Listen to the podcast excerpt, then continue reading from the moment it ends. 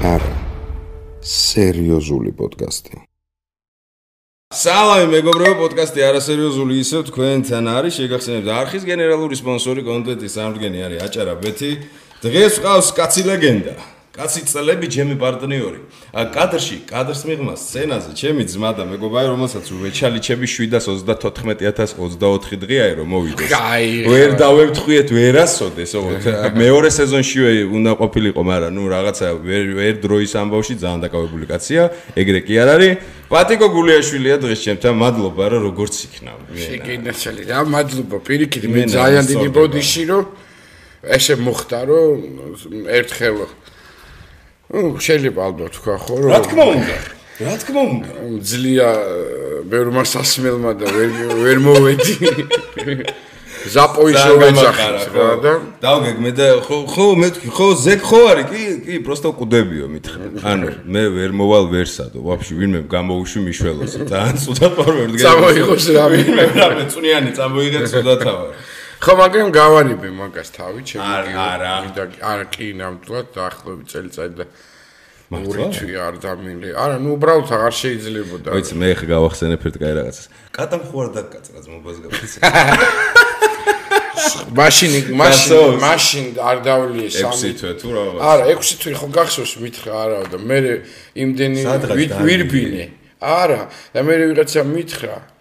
ეგეთმა რა რომ ისო რა ქვია არსებობს ფრანგული ვაქცინა არისო. ეს ვაქცინები მაშინ არის და იმას გაიკეთებოდა ის სამი თვე აღარ გინდა დალევა შეგილეო და ორჯერ მეტი თანხა გადავიხადე იმ ვაქცინაში და დავლინე და ყურაფე ხო დაგხვეწე როგორც ხედავ აგერავა პრესტა ფეხები არ აქვს კალიას თვოია და და შეყო ფე კარგად ერთ დღეს მოდის გადაღებაზე და იცი როგორი როგორი გულწასული გულნატკენი კაცის სახე აქვს და რა მოხდა კატამ დამკასწრავა რა და შრატი გამიკეთესო და всё ვეღარ დავლევო და მთელი რაღაც არ მოხ კოქტეილს ვიღებდით თუ რომელიღაცას ვიღებთ ან მეგონი ჩვენს ყველაზე განყოფილებას ეცა აი მაგას რო ახსენებ ცოტავი გრუზები რა მაგაზე მენატარესა მაგაზე მე და შენ ბევრს ვიბაასებთ მაგრამ მე მაგ რაღაცა შეკითხები რომელიც აა მინდა რომ შენთან ერთად გავიარო შენ გამიზიარო ეხა ბევრ რაღაცა პატა გულიაშვილი. ხარეთი მე ვერ ვერ დავამთავრე ბოდიშვილი რომ ეს შენი პოდკასტი არასერიოზული პოდკასტი ხო? აი ხა მე ხო შემიხედავს რა თქმა უნდა ხა აზია საუბარი უბრალოდ რა მე ჯესიტი მე მიუხედავად ჩვენი ცოტა-ცოტა სიგიჟეების ხო. მე მაინც ასე გამოვიდა რომ მაინც შრომის მოყარი ხალხთან მაქვს საქმე ჩვენ მიმართულებაში ვარ შემოქმედებაში აა ჩვენ ყველანაირი მიმართულების გულისხმობ.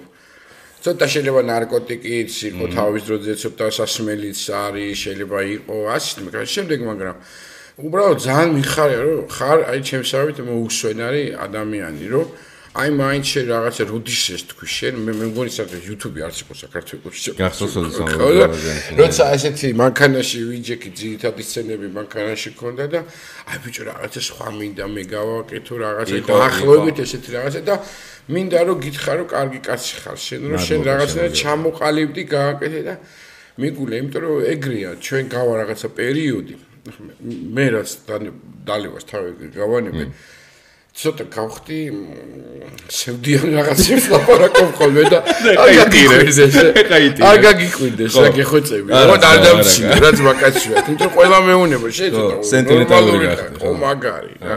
ჯერ ისედაც საერთო საშუალების რეკლამაზე ვტირი ვარ 48 ტიმს ვერი და ახლა ეს რა კაია. მოკლედ რა დავიწყო რა თალი ვარ.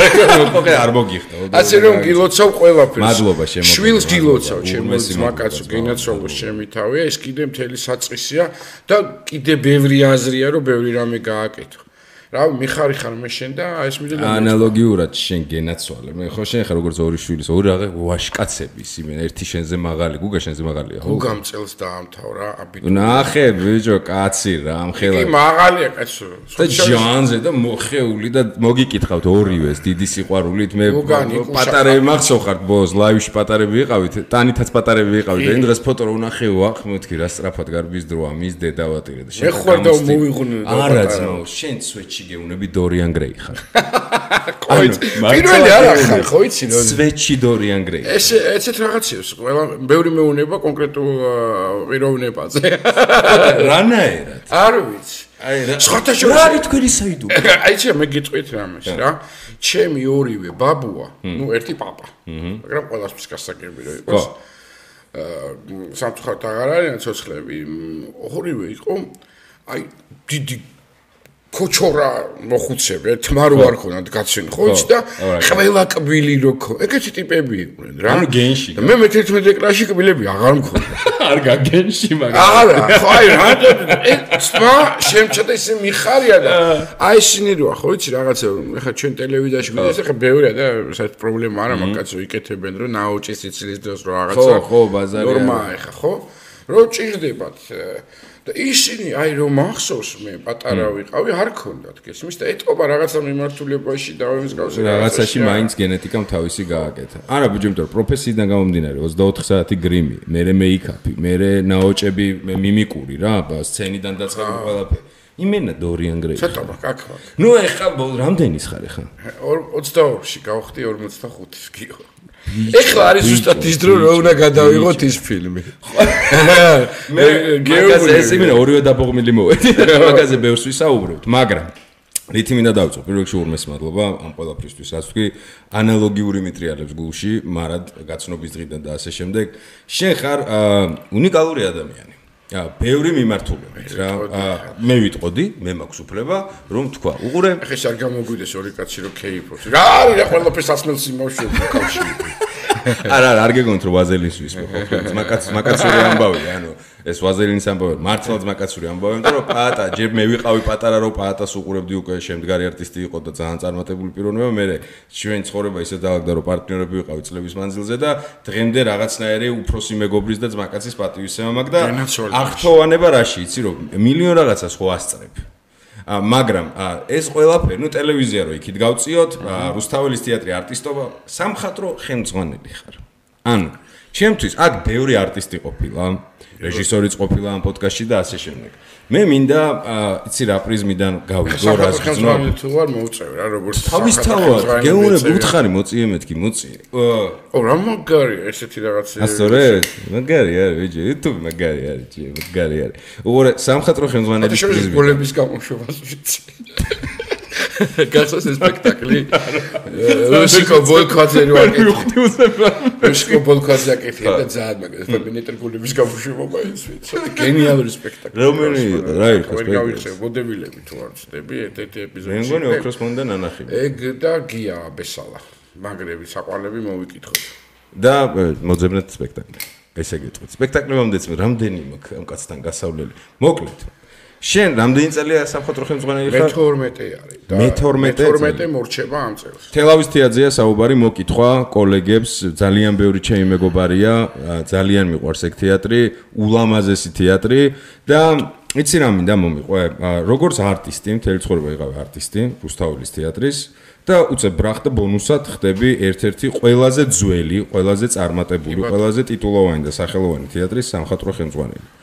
რას ნიშნავს მაგრად მაინტერესებს რა მოვალეობები აზრებია მაგ დროს რა ზურგზე რა ტვირთი გაწევს იმიტომ რომ ერთია ამ პრიზმიდან რო უყურებ არტისტის პრიზმიდან როგორ გიფრთხილდებიან გიულიან შენ სამხატვრო ხელმძღვანელები ყველაფერი და მეორე ეს ტვირთი შენ რო გაწევს უკვე რა რომ შენ გიწევს თან გესმის მაგრად იმ არტისტების შენ ზუსტად იგივე ტყავში ხარ რა შეიცვალა? კულისებში ჩვენ როგორ ლაპარაკობთ ხოლმე ჩვენ სამხატვრო ხელს. ხო, აი ხო და ეგიცი უკვე შენ იქ რა ხდება, ხო ხდები? რა შეიცვალა? რა რა რა ტრიალებს შენ თავში, როგორ მიდის? იო, იცი როგორ არის ამწუხაროთ იმისა, რომ ეს ამბავი შენ თავისთავად იცი და მომსწრეს იყავი ამ ჩემი მამაზე ვსაუბრობ, როცა გარდამეცვალა. ალბათ პირველი რაც არ ხარ შენ და შენმა მაყურებელმა არ ვიცი ხა შეიძლება რაღაც ბეჭდური მედიით რაღაც ისე ჩემთვის ალბათ ყველაზე მნიშვნელოვანი და მთავარი ამბავი არის იქ რომ აა მამა ჩემის გამოვაკეთებ ამ ყველაფერს მე. აჰა. აი თუ კი რამე შემიძლია თქვა აი მეტი თავში არ მომდის არაფერი რომ მე უბრალოდ გავიზარდე მოგიხსენება მსახიობის ოჯახში. ძალიან გაჭირვებულად ვიყავით. იქ იქიდან გამომდინარე დღეს არც ულხით მსახიობებს, მაგრამ შედარება ხო არ არის ხა ხელფასებზე. და ნუ ეხა რაღაცა დევალვაციის და დოლარის გამო შეიძლება რაღაცა და არც ახლა დათასავით ვერ ვიტყვი კაცი უნდა იყოს ხელფას და ამბავი, მაგრამ მესმის, მაგრამ იმაზე კარგი სიტუაცია არის. ხელფასების, როგორ ყოფნის და რა ხდება ისა ეს არ არის თავი. ხო მე იმიტომ ვამბობ ამას, ვიცი, სულ მესმოდა მშობლების საუბარი, რომ აი ეხა რო ესე იყოს, აი იქნება რაღაცა პრემია მოგცენ, აი მაინც ახალს ვითამაშეთ და აი თუ მოგცეს ამასაც გავაკეთებ და ვიცახდი ბიჭო აი აი ეს კაცი სულ არ არის სახლში. ეხლა მეგეუნები პატარა ადამიანის ბავშვის ფიქრებით და მენატრება რა როგორც მშობელი რომ რაღაცა ყველა ხან იმის мама ასეირნებს და ვინახავ რაღაცა მე ეს არ მქონდა იმიტომ რომ როგორც мама და როგორც ყბება მსახიობი არის შეწირული ამ საქმეზე ეხლა მე ვიცი თუ ეს უნდა ბაზარი არა ეხლა ვიცით ჩვენ? არა გვინდა რა გამომარჯოს ყველას თავის გაზე რა ყველგან ესე არის სპორტსმენი თუ ხარ თუ გინდა გამოგდის რა აი ჩადოი ყველაფერი. ახლა რთულია რა შენ ადამიანებს იმ წლებში უთხრა რომ სამი წელი ხელფასი არ აგაგ და მიდიან ძმაო და თამაშობენ. გაყინულ დარბაში არა ხელფასი. უბრალოდ რომ მახსენდება შეგრძნება აი სხეულის როგორ ციოდა და მაყურებლის გიждები კაცო როგორ იჯდა იქა და როგორ უყურებდა ამას გიო ეხლა ტელეფონები აანთეს რა, რომელიღაც ერთ-ერთი გენიალური ფაქტია, რას ქვია კაცო შუქი წავიდა და აანთეს რა. ხო. ერთ-ერთ ერთ-ერთ რა სიგნალის ფესტივალზე ძალიან კარგმა ადამიანმა გააკეთა პატარა ვიჭი ახალგაზრდა კაცია და შეუძლია საბა ასლამაზიშვილს იმაკ საუბარი სახალხო თეატრების ფესტივალი გააკეთა სიგნალში და ხა ძალიან ისეთი ჩემთანაც დავადგმევინე სპექტაკლი და ძალიან ისეთი როგორ თქვა, ის სერიოზულად მიზანდასახული ახალგაზრდა რა და მე ვასება, ხო შეიძლება ესე ლაპარაკი რა. მე ვასება რა მისი დამოკიდებულება საქმის მიმართ და ერთი ეპიზოდი იყო, ეთყობა რაღაც დენი წავიდა, სეტყვა იყო ან რაღაც არ ვიცი ახლა და 2-3 წუთით, შეიძლება 40 წუთი, 20 წუთით, მაგრამ უცებ კადრია რომ ტელეფონები ანთებული და აა და ამბავი და მაგარია, ძალიან. და რა არ მინახავს დაუშვათ კომენტარები ესეთი რამე ხარ მაგარი ხარ დაჭერა მაგრამ მე ეს ნანახი მაქვს ანთლებით მაშ ტელეფონები არის. ხო იხდი ხო აი რასა ვიჯერ ასაკირო შემეკითხე იქიდან იქ მივედი ხო ხო ხო ხო ეს მახსოვს რომ მაშინ იყო ჯიბეში კონდათ ხოლმე ვისაც ვისი ვინმეც თურქეთში დადიოდა ესეთი ის იყო რა. აუ მახსოვს ბაზარი არა. მოსაკოკიდების ანარი რო იყო. ხო, ეგეთი თუ ედ ქონდა ეს ვიღაცა ყავდა თურქეთში, ან მამა, ან მშობელი, დედა, რა ვიცი რა წვალება იყო მაშინ. ვისაც არა თეთრი სანთლები იყო და გადაჭირდნენ ხოლმე იმას. ძაფს დაუტოვებდნენ ნახევარ საათში და რო დამთავრდებოდა სპექტაკლი. განათებდნენ და სანთლებით რომ სახში წასულიყვნენ. გაიგე ქუჩის განათება რო არის. თორე გენერატორზე მუშაობდა თია. არა 20 ლიტრა დიზელი უნდა ჩაგვეწყა მერია თუ გამგეობა იყო მაშინ და აი ამ პერიოდს გეუბნები. და ჩაქრებოდა შუქიაში იყო ჩვეულებრივი რეჟიმი რა.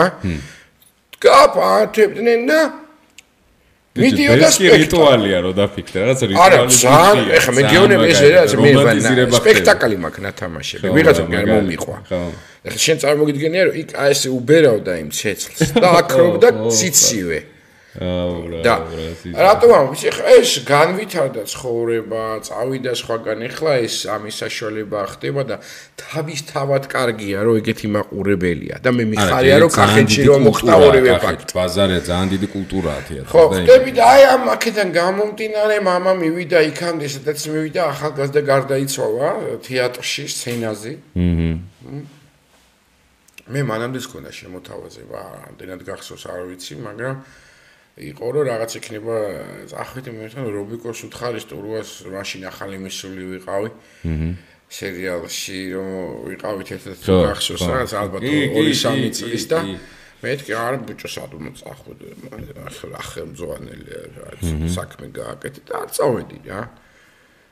მე ეს ამბავი რომ მოხდა ეს ტრაგედია ჩემ ოჯახში და მე კიდე იყო შემოთავაზება მე მითხრა სხვათა შორის რა ვკითხე ისე რომ რა ვიცი და იცი რა მე მითხრა რომ მე მგონია რომ შემოული ამას და მე შეგიწყობო ხელს რა და პირველივე წელიწად წამოვიდა და გააკეთა მის დღემში რო არ დაუდგავს რეგიონში სპექტაკლი ეს იყო კლაისტის გატეხილი ქოთანი რომელმაც ყველა პრემია აიღო. პირველი სპექტაკლი გავაკეთე ლევან ხუჩია ჩავიყვანე მეგობარი. მე ჭოლა მე რა ვიცი სტურუა. დოისთან მქონდა მოლაპარაკება, მე თვითონ დგავს მოგეხსენება ბევრგან და ვერ ვერ დავემთხვით და სადღაც არის. ხო და ვარსიმაშვილი ავთო და აი ესე მეგობრობის წყალობით არის. მართლა აი ყველაფერი გადის მეგობრობაზე. ხო იცი ერთხელ რაღაცა ახლა ყველაფერი ხო ხდება ამაც წელიწადში ვიღაცა მას თქვა რომ აი რა ახლა მეგობრობით აკეთებს ყველაფერს ეგრე არ გამოვა.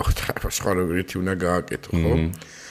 ალბათ ეგ არის რა მთავარი. მე უბრალოდ ვიცი მე რა ჭირდება არტიც. არ არ არ ვუმალავ გესმის არაფერს. აი შენ ერთია შენ რა ნამუსი გაქვს რო გაინტერესებს მე რამდენი ხელფასი მაქვს რა.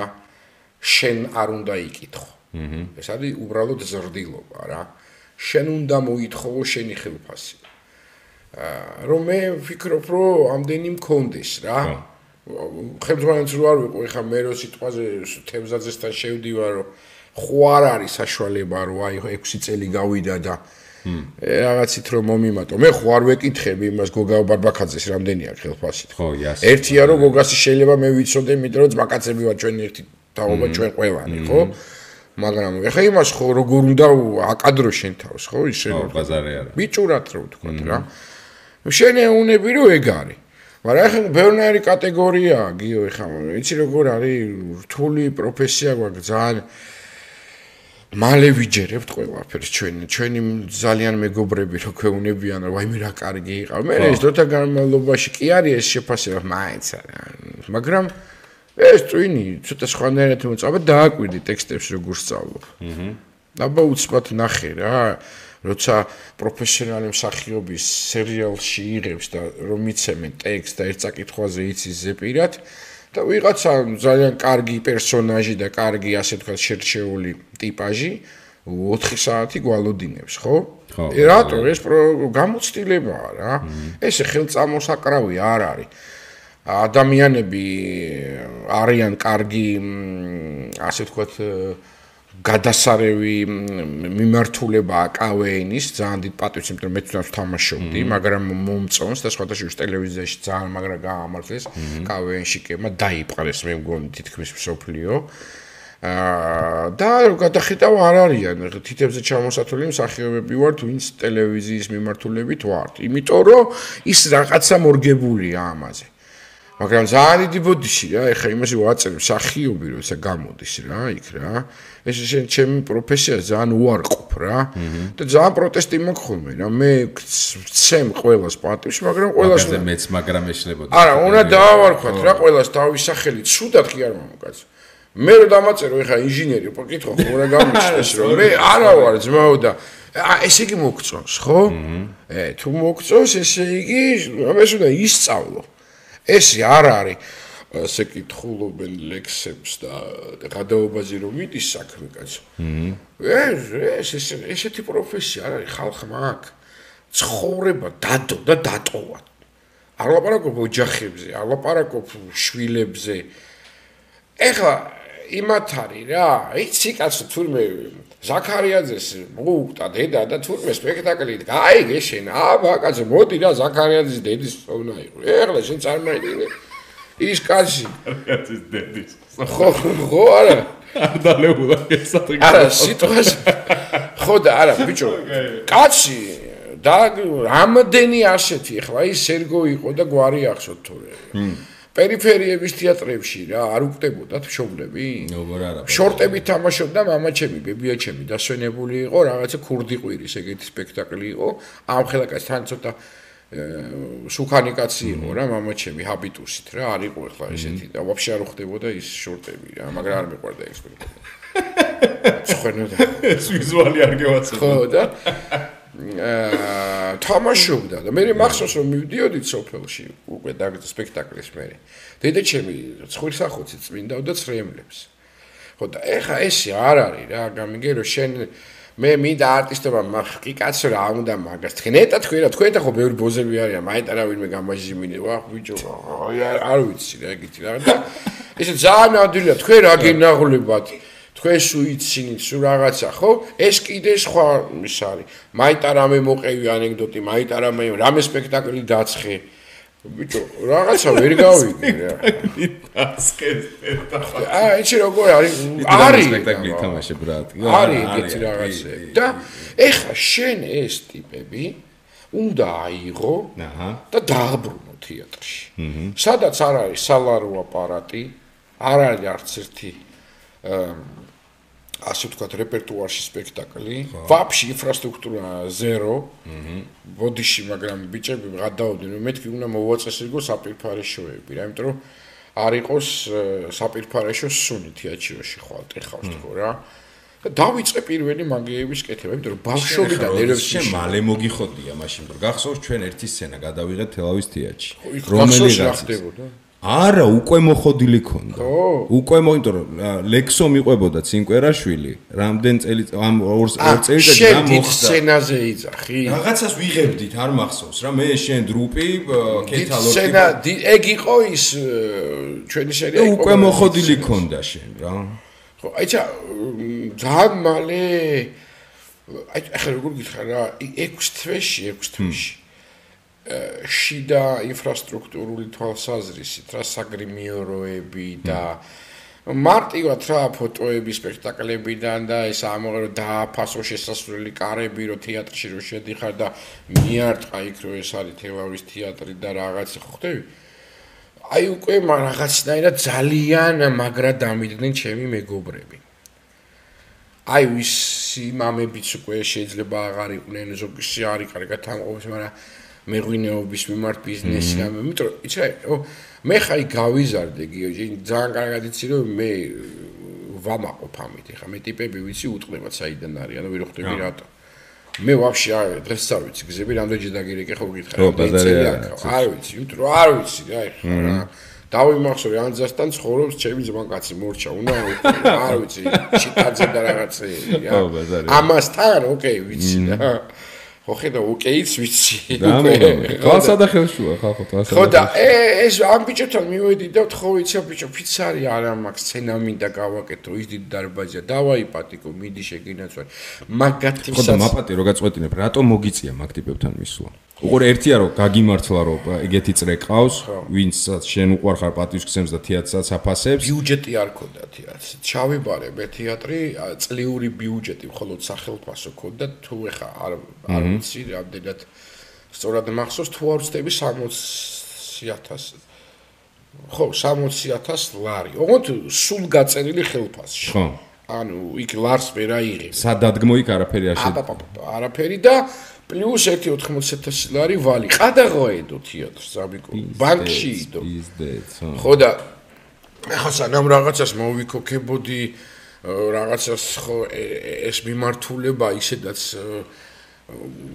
ბიზნესი ზოგადად ხა წარმოდგენა ხომ მქონდა არა ამაზე მე დამიდგნენ ძალიან მაგრად გვერდში გამოცდილები რობიკო ვახსენე აა სოთაშორის ზალიკო ჩიქობავა მაშინ ცოტა ხანი იყო ხელმძღვანელი მომიწია როცა მე ვიყავი გია თევზაძე მე ავტოვარსი მაშვილი აი იცი რა ვეკითხებოდი რა არ ვიცოდი მე დეგე რა იყო კაცო მე მივდიოდი იქ და ვიგებდი ხელფასა რომ ვიცახდი რომ საშემოსავლო დაგაკდა ვიცახ ბიჭო 100 ლარი მაქვს 80 რატო ვიო რა საშემოსავლო დამაკ. რა ჯანდა მე წავედი 6 თვე ვისწავლე ბუჰალტერია იმიტომ რომ გამორიცხულია რა, ეხა მილიონამდე მაქვს ბიუჯეტი და მილიონი მართო ეგრე არ არის რა, ეხა ტაშპარტოზე არ არის. ხო, დეგი არიცოდე ეგრე აღარ გამოვა. არ გამოვა.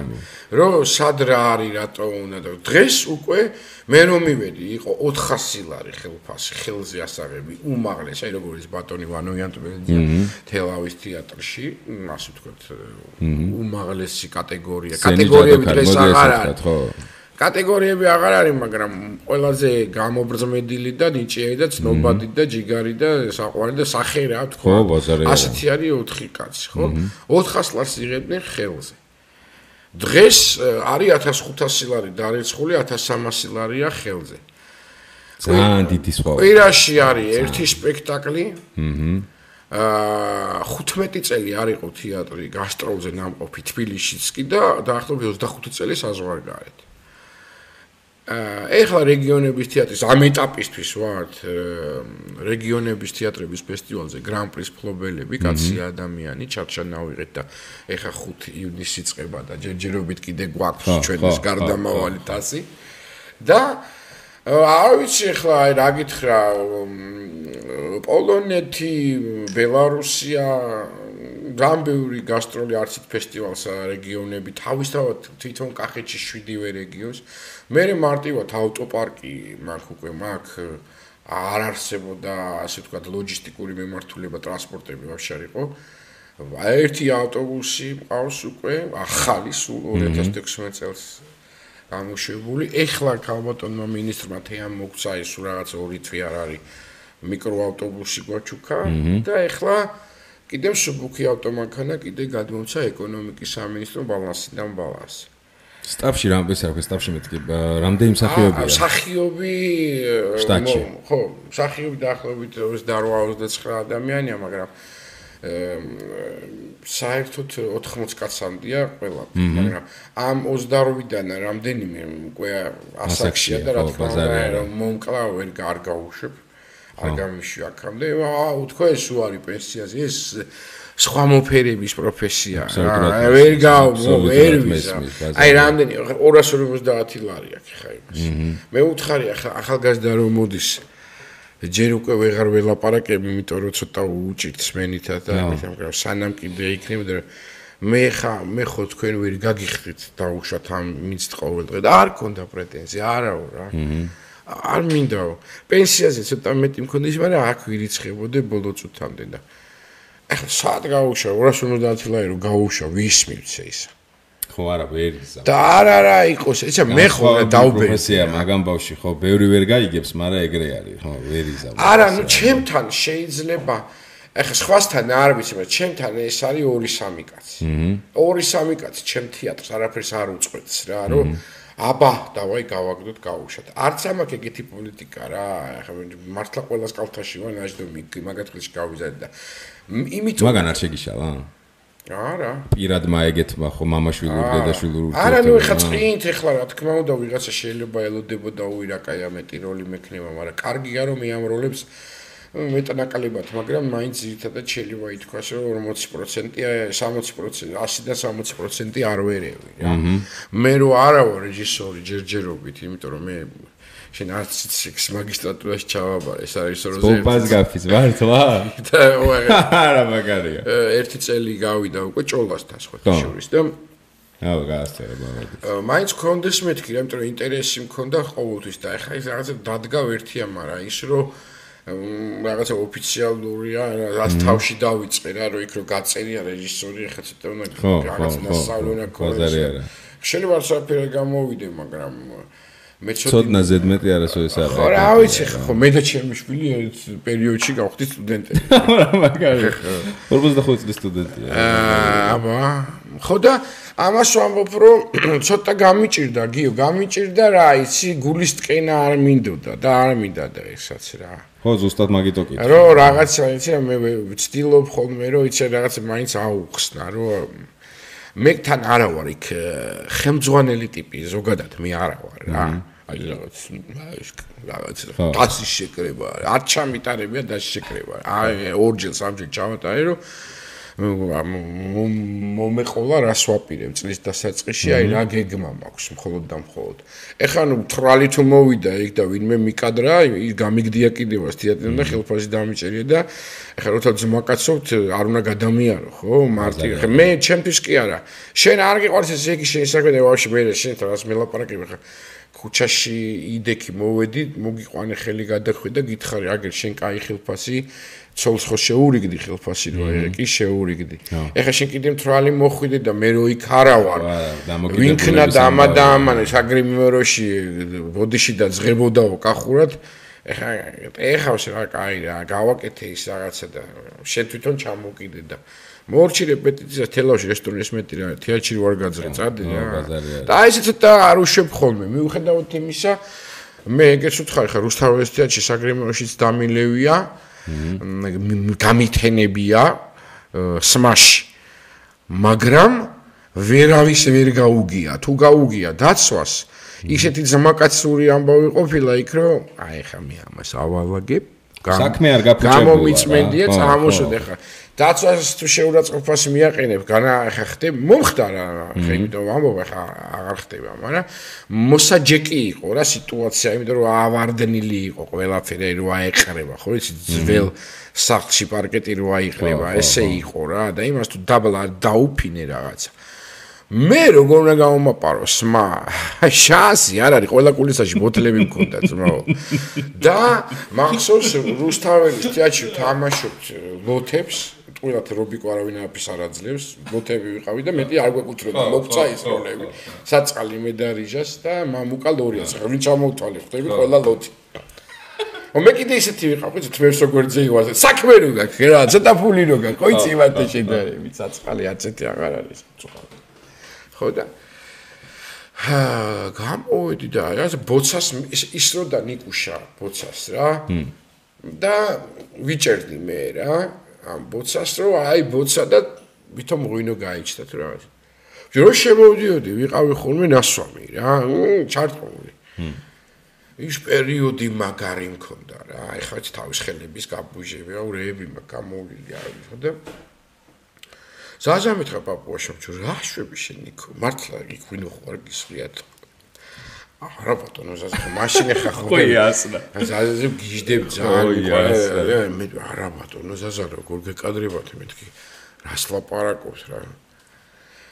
მართლა ბოთლი ხო არ მედო იქ ასეთი რაღაც რამოდენიმე დღის მერე ბრტყელი ბოთლებში ბოლკიდან თვითფრენავიდან ჩამოვიტანა ვიღაცა და დამიანდა რა სახში ხო წაიღი მე სახში ვინოს რო ინახავ რა სიმპლად მინდა 20 წელი კონიაკი რა რანაირად უნდა გააჩინო ან ვის უნახავ ხო ის მომიტანა და რეპეტიცია იყო და პროსტა იქ დავდე რა შემოვიდა და კაკას შოვდი რომ კონიაკი ის არაყი კი არა რა ქვია ყავა დავლი რა მი ცხოვრებაში პირველად დავლი ყავა და ხო არ მეყვარს ეს ყავა რა.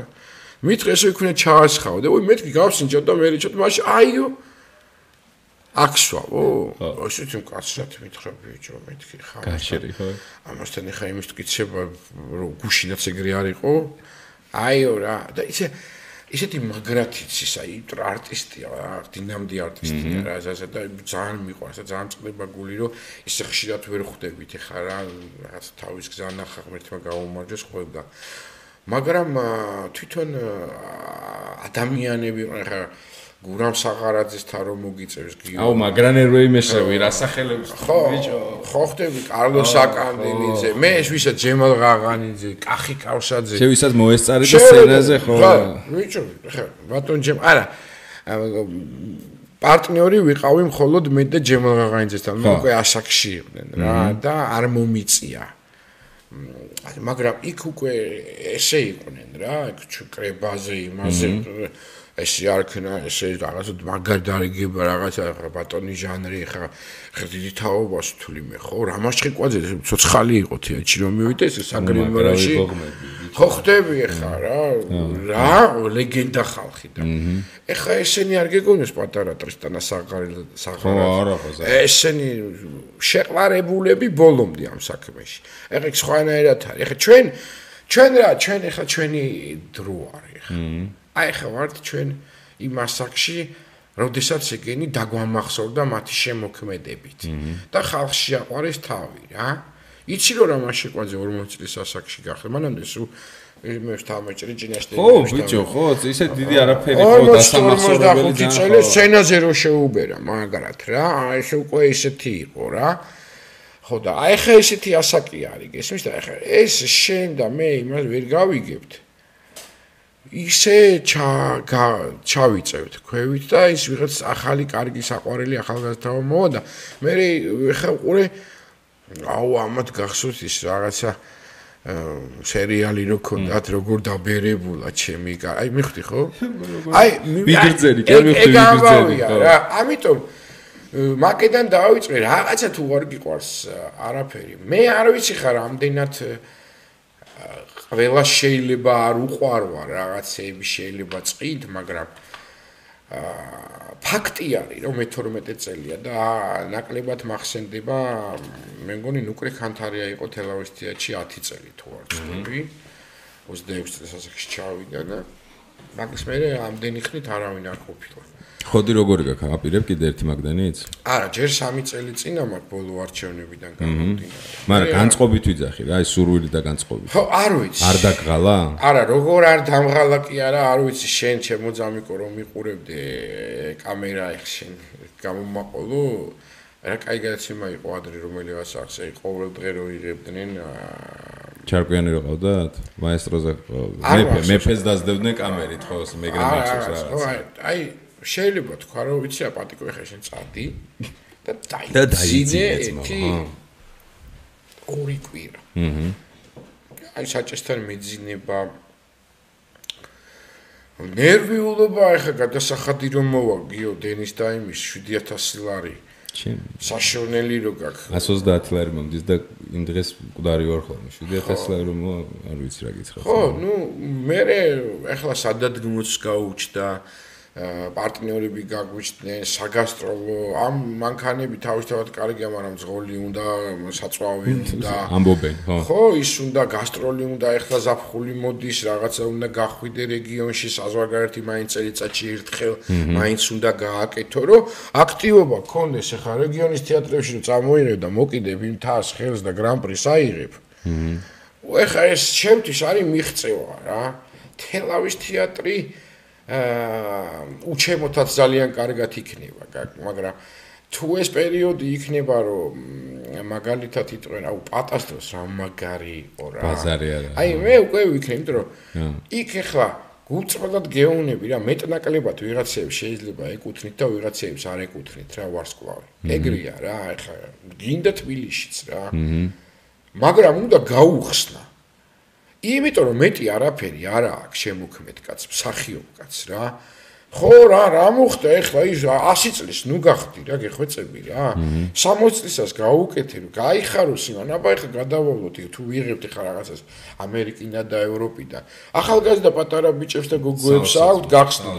ჩვენთან რატომღაც რაღაცა უნდა დაბერდეს, შეიძლება აი მოდი რა კვტება და გაუხსნათ რა. კონტროლ კრიტერიუმებია ხო, არა, გავიგე, მაგრამ ეხლა შემოქმედება, ეხლა მარტივია რა, ნახე როგორ გავბარაზდი უცებ. აი მარტივი რა არის, ისი? ადამიანი, რომელსაც აქვს დიდი გზა გამოვლილი კონკრეტული სფეროში, თეატრში, ამა თუ იმ თეატრს გულისხმობ. რას ქვია არ დააფასო? დააფასო, კიდე ხელის გულზე უნდა ატარო.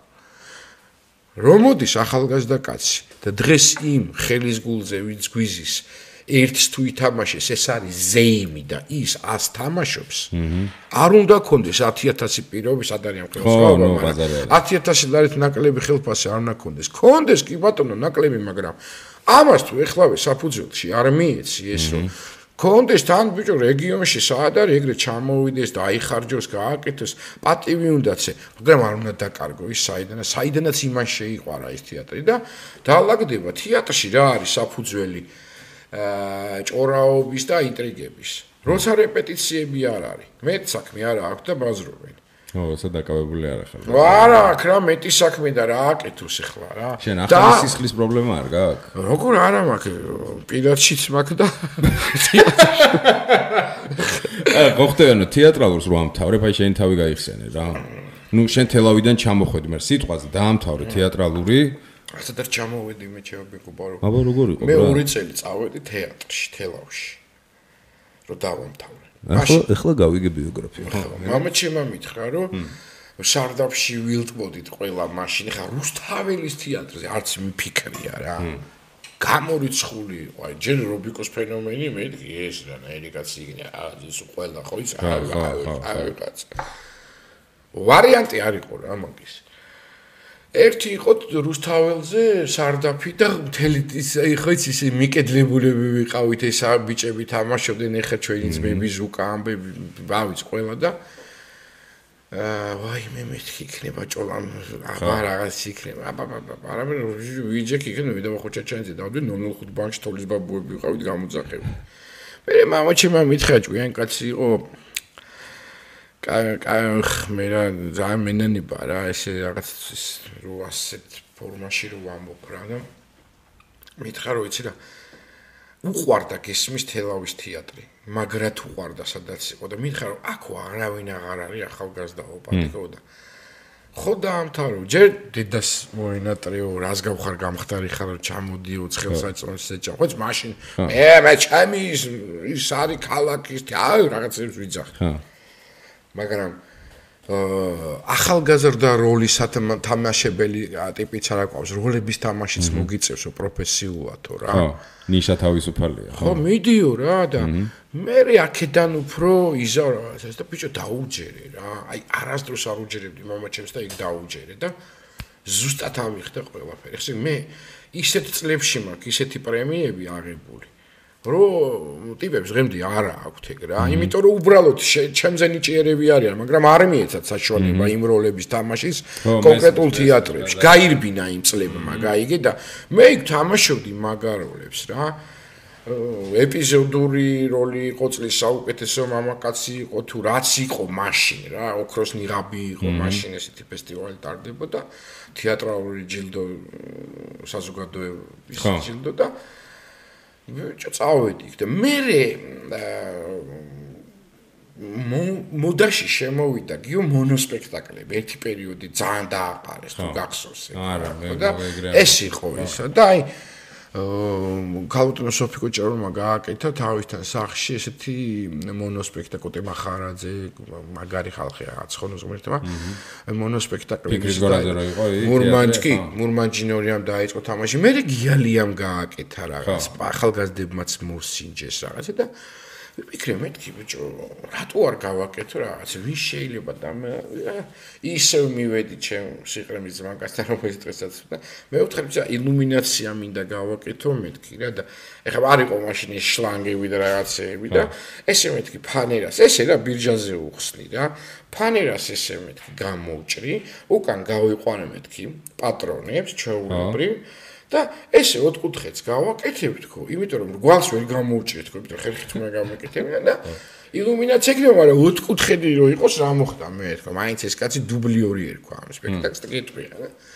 ამ ნატურებს კიდე სხვადასხვა გუაში საღებავი შევღებავ თქო. ვაფშე ვერ მიხვდა რა უთხარი, რამდენი გინდა?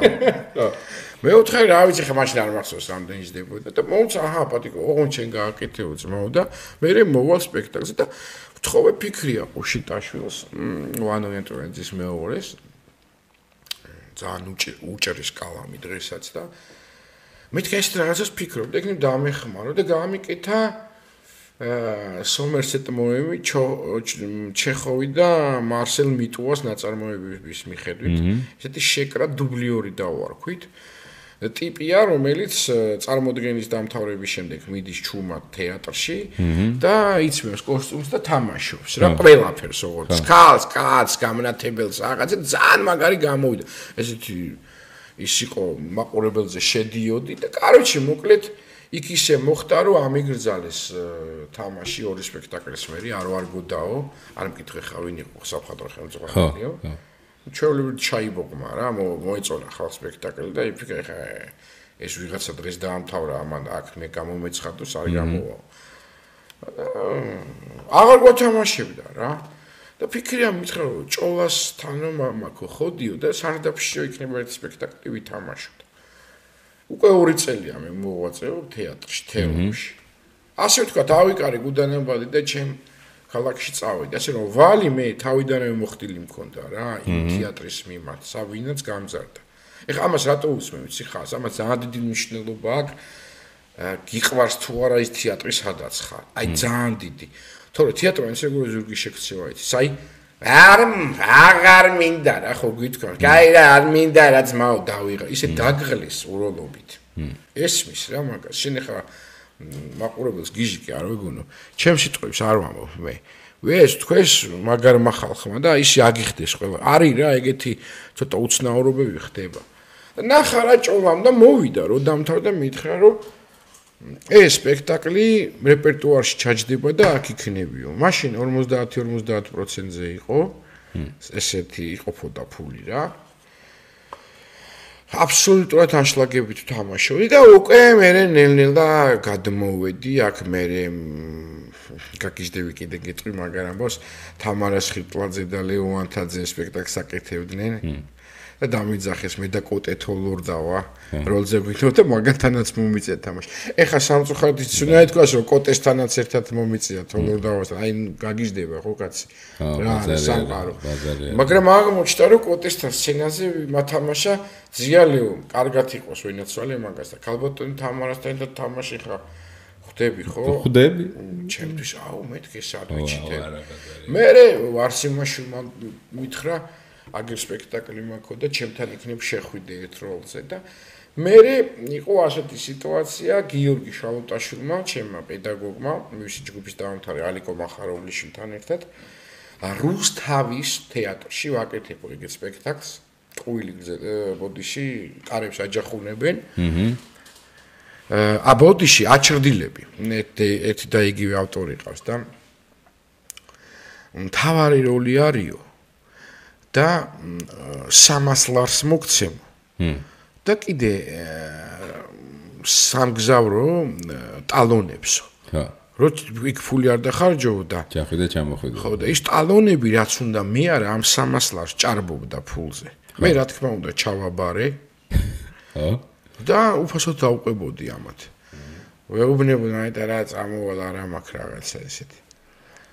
ბიჭო, ცოლი მყავდა ახალი მოყვანილი, გესმის და მჭirdებოდა და მეთქი რუსთავში ხა რაღაცა და იქ რაღაცა ერთოთახიანი ბინა, რაღაცა დეიდის სახლი დატოვებული აღმოჩნდა რო არის, აბა სასწრაფო ძარი გაკეთდა ბავშვი იქ რუსთავში რაღაცა და აუ მეუღლე რაღაცა და რაღაცა ნესტიან იმაში მივიყვანენ ინუცა რა.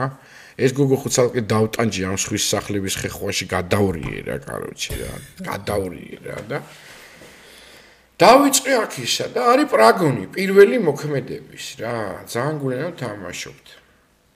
გაიხსნა ფარდა. რა მოგეხსენება არტისტიკაც ხარ თავროლში ვარ და 90% სცენაზე ვარ. ხედავ რომ ვიღაცა ტიპის ის ვინც რობიკოს გავს მაგრამ დარბაზში. ეს არის პროსტა საოცრებაა გიო რა იღბალს რო ეძახით ჩვენ რა. გავედი და ვეუნები ხახიძე დათო თამაშობდა ჩვენთან და გოგა ბარბაკაძე. რა? მეთქი რობიკოს გავს. რობიკოს ის ხო? არა, ვიღაც გახსოვთ რა რა რობიკოს რა უნდა აი. ჰა, უშენ მაგრა გადაიღალეო. ერთი მალე მომჩე დავლიოთ რაღაცა პრაგონი ხო იცი თეატრში როგორც ხდება. შე დაამთავრდა და გვეძახი გამოდით და რაღაცა. გიორგი შაუტაშვილი ზის თეთრი. რობიკომ გამო ჯემალი იყო მაგის მეგობარი თეატრის ხელმძღვანელი რუსთავე რუსთაველის თეატრი იყო რემონტში. და გამოუარა დასალევად. ის რა მაგარია რობიკო დასალევად მოდის იქა და გაიგო პრაგონია და შემოქმედი ტიპი რომ ნახავო რა რას და მე დავლით აი ხო ხა მაშინ ჩაფიქრებულიც ქონდა იქნებ ვინმე ტიპი ტიპები ვიღაცები ვნახ არ ვიცი ფაქტია. შემოვიდა მოგვესალმა რაღაცა დამჯდარი როგორც იცის და თქვა რომ მე თუ მომცემ თუ ფლებას ხო არაფერი საქმე რა მოგდა ამ სპექტაკლს დავამთავრებო ბიჭო. კინა რომ შოქში ჩავამდი ძმო. დავიწყეთ მეორე დღიდან. აი კარინო ეხა მე ის რომ მოუყვე ვერ აგიხსენე პროსტა თელი წნევა რაღაცე შაქარი რაღაცე მაშინ დამეწყო რა ხოხდები არტისტისთვის რობიკო. აჰა. საიდან მოდივარ? ჩემს ვაკას ბიჟაზე ვთხოვე ილუმინაცია და უცებ რობიკო.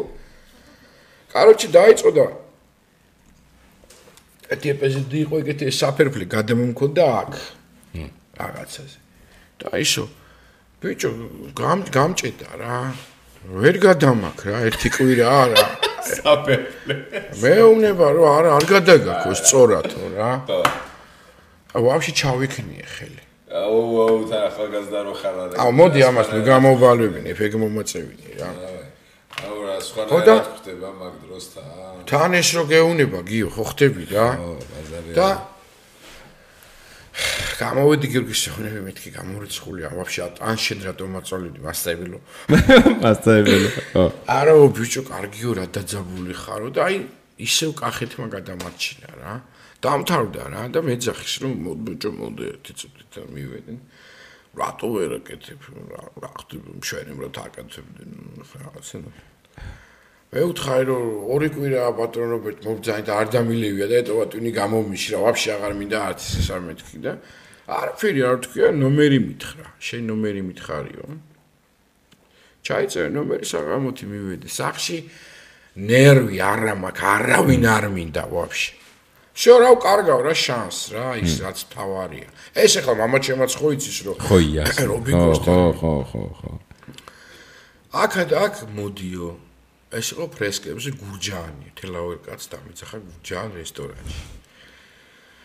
ჩემთან ერთად იყვნენ გოგაბარევაკაძე, დათო ხახიძე, ბესო ზანგური და დავიწყეთ თალიო. ჰმ. სპექტაკლი გამოვიდა გიჟობა პროსტა რა. და ემერი გამოგვიცხადა ძალიან დაძმაკასთან და გამოგვიცხადა რომ მეო უნდა ვიყვანო ხუთი ადამიანიო რა ხუთი გოგო ხუთი ბიჭიო და არ ვიცი ხა თქვენ ვინ მოხვდებითო აქ უკვე გადავკიდა რა ერთმანეთს რა და მაგრამ გიშურებთ წარმატებასო რა. ეს ასე ვთქვათ უჟასი გაგზელდა ჩემთვის ყველაზე ბოლო იმიტომ რომ ბოლო ამიყვანა. ხო აი ყველაფერში გამატარა რა რენტგენში ნერვებში აი არ ვიცი. და მე ბოლოს მოითხოვა ეხა უცნაურ რაღაც კითხი მამა შენი გამაცანიო რა. არ კონდა შეხება მანამდე ეს არა არა არა ხედავთ იმისა რომ მამა მსახიობი იყო ეხა რეგიონში არა უნდოდა ბიჭო ეპოქა ისეთი ეპოქა იყო. და ერთ გოგი ჩაკვეტაცის პლეხანოვზე ოჯახში აუთ რესტორანდარამი არ მინდაო და იქიდან გამომდინარე ვიცოდა რომ არ ქონდა მაგის ერთი ადგილი. ოჯახში რა უბრალოდ მინდა რომ შობლები გავიცდო. მამა მაინტერესებს რომ იცოდა რომ სახიობი იყო. ერთი ჭიქა არ დაულევია, კუჭი ქონდა რა, რაღაც ნაოპერაციებით რა, რაღაცა მარტო მოხარშული კარტოფილი ჭამა, მიუხედავად იმისა რომ ჩვენ საუკუნე როგორ ახსოვს ბიჭო რა, დეტალები ახსოვს. ხო, არა, იმიტომ რომ მიუხედავად იმისა რომ საუკუნევალი ავიღეთ ბანკისა შაშერმოურჩი გადახდა. ისეთი პურმარინი დავყარეთ. მაგრამ ჭამა მოხარშული კარტოფილი. მარტო კარტოფილი მიდა მოხარშულია დავიღუპეთ, იმიტომ რომ ტელეფონი დახარჯული ქონდა და ბოთლები ჩავაბარე ეგრევე ორი წალი მე. და мама რაღაცები ისაუბრეს, არ ვიცი, დავლიეთ. მამას უთხრა რომ ბატონო ამთო გამაცილით მე წავალო ძალიან ალბათ 1 საათ ნახევარში შეიძლება ნაკლებში არ მიშლო მაგ წავიდა. რომ ამოვიდა мама მითხრა რომ აგიყვანს. და აგიყვანაო თუ აგიყვანს? აგიყვანს აუცილებლად არის ნერვიულო. მირწმული ქონდა მამასაც და ასე თქობა ისე თქვა რაღაც არ ვიცი ხე რა იყო. არც რობიკოსგან გამიგია რა საუბარი შედგა, იმიტომ რომ მითხრა რომ არ მახსოვსო რობიკო. ხო. და მამამ არ მითხრა. აჰა. რა ვიცი ხლა, შეიძლება მომატყუა, გაიგი და მითხრა რომ არ მენერვიულა და აგიყვანსო რა, რა ვიცი. იმიტომ რომ რეალტი რობიკოს რამე არ ახსოვდეს ეს ზღაპარია. თან მოხარშულ კარტოფილზე როცა ხარ გეხსოვნა. ხო, შანსი არ არის კაცო. ეხლა მაგი ხორცეულსაც არ არ ჭამს, მაგრამ ყველაფერი რო ახსოვს, ეგ არის მაგის დიდი პლუსი რა. ეს არის 5 იანვარი ჩემო გიო ბევრი არ გამიგზელდეს და ამერიკის დედაჩემის დაბადების დღეა და ამერიკის კეთი კანტიძემ და ამერიკა მაშინ დას მართველი იყო. ხო. თქვენ ხართ თუ შტატში რუსთაველის თეატრშიო და უკვე ყველა აყვანილი ყავს ბიჭები. მე ვერ გეტყვი. აა ეხლა ეს მე არ მახსოვს რა, აი განცდა იყო, გავგიჟდი რა, პროსტა აი მართლა შეცვლად გავხდი და 360 ლარი იყო ერთიანი თანხა, ეს იყო გიჟური თანხა მაშინ. ხო. და პლუს აი ეს დახმარებას რო აკეთებდა ივანიშვილი, დაახლოებით 120 დოლარამდე. ესა პერიოდია იცი 70 დოლარად რო ვინასი ქირავებ თბილისში ნორმალურ ადგილას რა. და დავიწყე ცხოვრება. ამოისუნთქე. აი ამოისუნთქე. აი ეს რუსთაველის თეატრმა რა გააკეთა? რუსთაველი რობიკომ გააკეთა კაცო? რობიკომ გამიკეთა მე ყველაფერი. მე ასე ვთვლი და სანაპირში სული მიდგას ასე იმიტომ რომ აი ადამიანურ ამბებშიც მეხმარებოდა, იცი, მამაროსვათ იყო თანხებით, რაღაცას ისეთი საჩუქრებით, რაც ოჯახს ეკუთვნოდა, საიდანაც რომ ჩამოდით. არა მარტო ჩემთვის. იქ ჩემამდეც და ჩვენ სასტავშიც ესეთი ტიპია და ამიტომ მე მე გამიქრა ეგ. ხედვა მის მიმართ, რომ ეს არის რაღაცა ესეთი. ეს არის ამ სცენაზე. არა სერიოზული პოდკასტი. ჩვენ სერიალზე დავიწყო ტირილი. იცი რა, ჩვენ სერიალზე მე მგონია, რომ აა ფული უნდა რა გონია მარტინსკება. ფული გჭირდება რომ გადავიღო წერილი. მე მგონია რომ ბევრი არ უნდა. გულწრფელად არ მინდა რომ სუბიექტური ვიყო, მაგრამ ფიდბექიდან გამომდინარე, ხალხის აზრიდან გამომდინარე, ჯეგერთი ბევრი წელი გავიდა. თქვათ რომ 10 წელია თითქმის გასული რა. მაგრამ კონკრეტულად ეგ სერიალები ხალხს ძალიან უყვარდა. რამდენი დათვალეს მოგესკრებს? ყურე, აი მე შენდა დრუპის თემას რო განვიხილავდი, მაშინ რო გითხარი რა. გრუბად თქვა 100.000 ლარი რა. არ ჭირდება მაგდენ. არ ჭირდება. 50000 ლარი? 70000 დავთვალე მეორე სეზონი რო იყოს, მეორე სეზონი. რამდენი სერია? 8, ოღონ დიდი. ანუ ეს არის ჩვენ ხო მაშ ვიღებთ 25 წუთიან უყურე მაგრამ მიმართულება რა როგორ გავია რაღაცები შეიძინე ამაში არა ეგენიანი მაგრამ მაინც თანხა გჭირდება ხო? არა ეტყობა მაგეების გამოკლებით იმიტომ რომ კამერა გააქვს ალბათ უკვე რაღაც აა უყურე იმ კამერებით რითიც ეხა ვიღებთ ჩვენ თუ გვინდა რომ უკეთესი ხარ თამასა რაც იდო იმაზე უკეთესი რომ გადაიღო ანუ 70000 მე რაც დავთვალე და ბევრ კომპანიასთან მივიტანე გულწრფელად გეტყვი ძალიან ბევრი ჩალიჩეთ ვერ გავაძრე რა. ეხა მე გეტყვი რა უნდა გავაკეთოს მაგაზე რა. მე მგონია რომ დავგეგმოთ ასე ვთქვათ ძალიან ასეთი სარეკლამო ამბავი გავაკეთოთ. აი მაგალითად არის რაღაც სტიკერი თუ რაღაც ეგეთი რაღაცა, არ არის ეგ დიდი ფული. შენ ახლა YouTube-თან ხო, ესე გამოკითხვა ჩავატაროთ მაგალითად. და დავდოთ რა ეს თემა, რომ აი მაგალითად რამდენ ადამიანს უნდა, რომ შმერო ვარ, ეხლა რაღაცა ორ კაპიქს რო ვაკეთებ, წყალს რო უშვებ რა. მოხვიდი და იცი რა, მე გამოკითხვა გავაკეთე. და მილიონ ადამიანს უნდა, რომ ეს სერია იყოს პირობითად რა. და შენ გახდები გენერალური სპონსორი. აი, ეს მილიონი უკვე გიყურებს რა. აი რაღაცა ესეთი ფორმა ჭირდება რა, იმიტომ რაღაცნაირად უნდა მიაწოდო. ეგრე ვფიქრობდით მე და დრუპი. იდეაში ვფიქრობდით დიდ სპონსორებთან მისვლას, მაგრამ დიდი სპონსორები ვისთანაც მივედით, სანაცვლო რეკლამას რეალურად მივხვდი რატომაც თქვენ უარი 70000-ის რეკლამას იქ ვერ ჩავდებდით. მივხვდი, ანუ რა product placement იქნება თუ რაც იქნება, 70000-ის საპირწონე რეკლამას ესე თქვენს, ვერაო. მე მაინც ვიფიქრე რომ მე იქ ხო ხდები ძმაკაცობით რომ ფიქრობ რომ არტისტებს ვიღაცებს ძმაკაცობით ხო ვიღაცის რაღაცით ხო.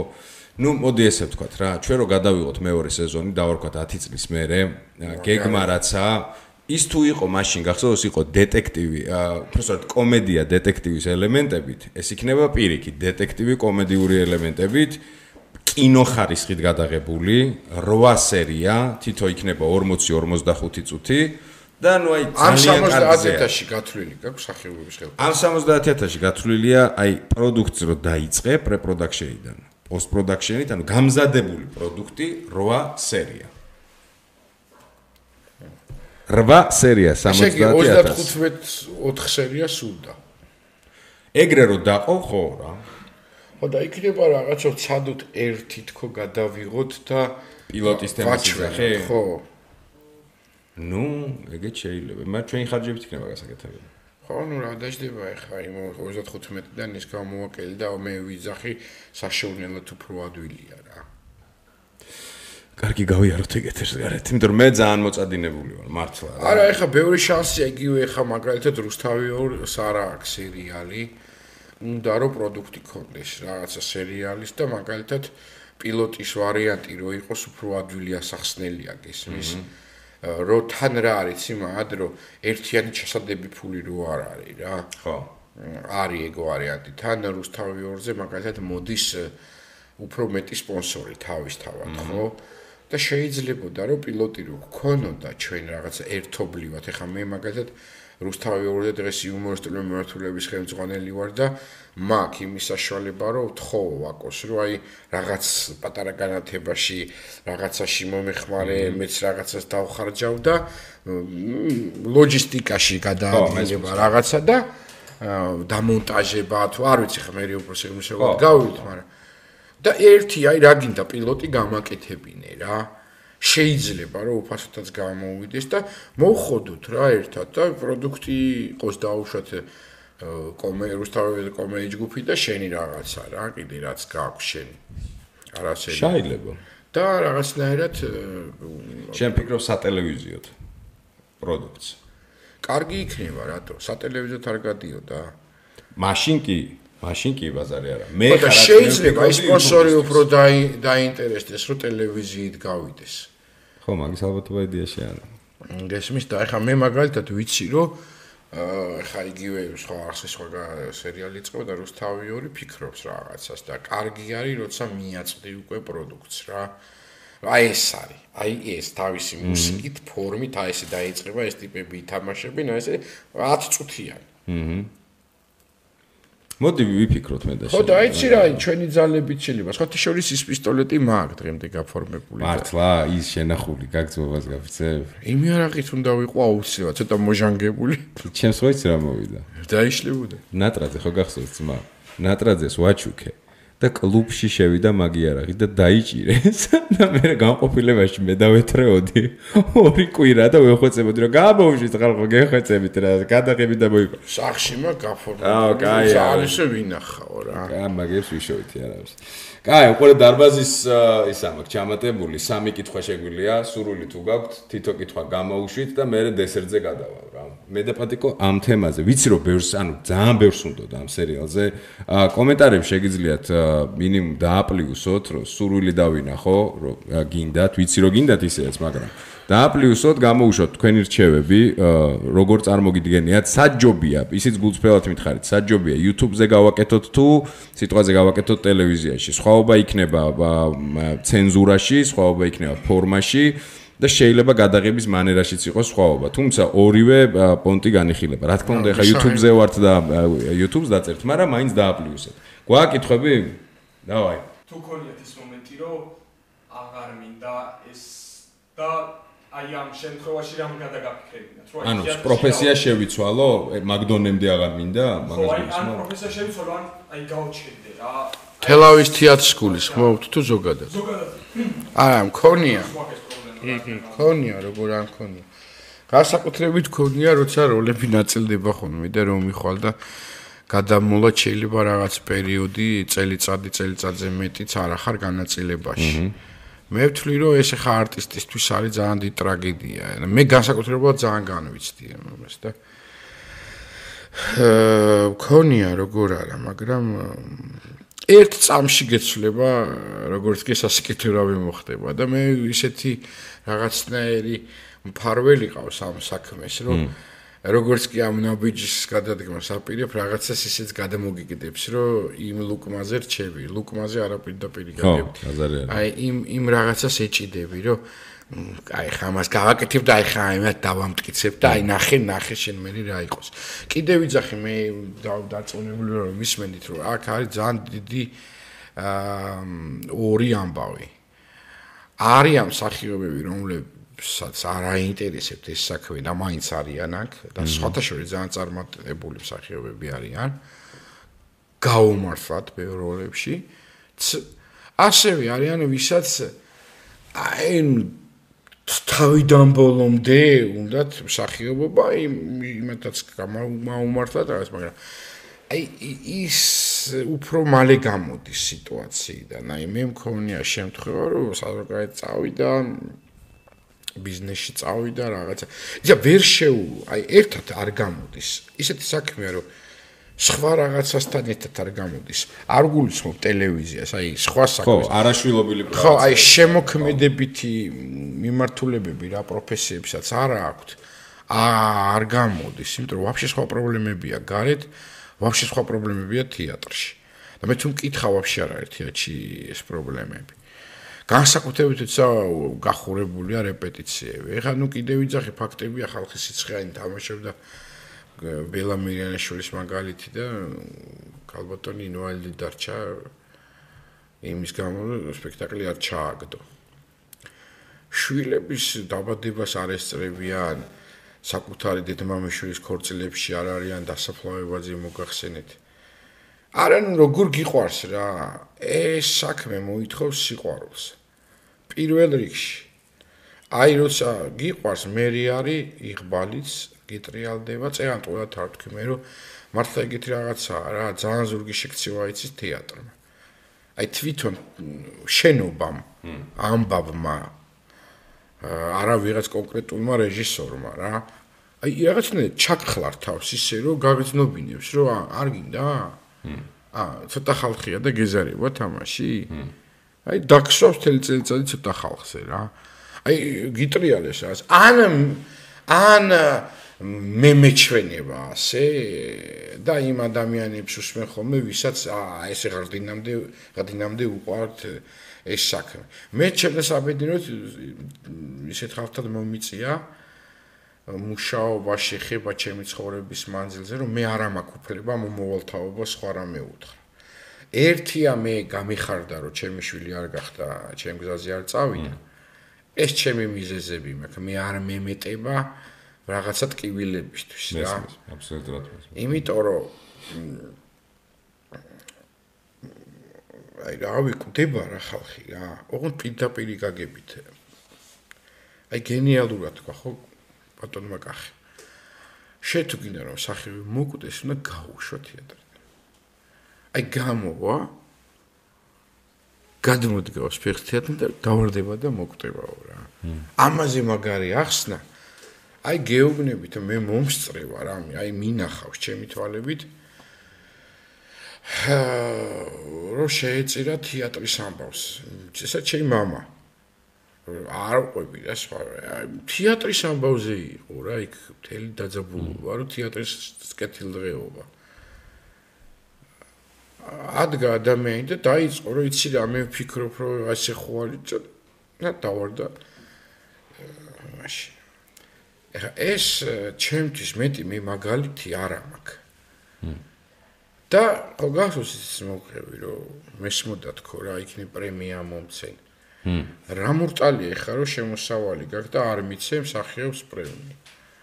რაც შემიძლია, აი მე მithქვამს ტაშის ვინც დაითხრევს პრემიერაზე. ვაძლევ რა პრემიას რა. და მიმიცია. როცა არის თეატრ საშო საკუთარი შემოსავლებიდან არ ეგონოს ვინ მიუჯეტეს ფულს ფლანგავ. ხო არა და მაგაზე აი მიდი რომ მიდი რა დავაი რა აი ისა შეუბერე აუ და აი ბიჭო გიჟები არის გიჟები არიან რა თუნდა ეხა მე რას ვლაპარაკო ნორმალური ხო არა ვარ. რაღაც მოდი უყურე პატამ წეგა რა ასპექტიც აღნიშნა.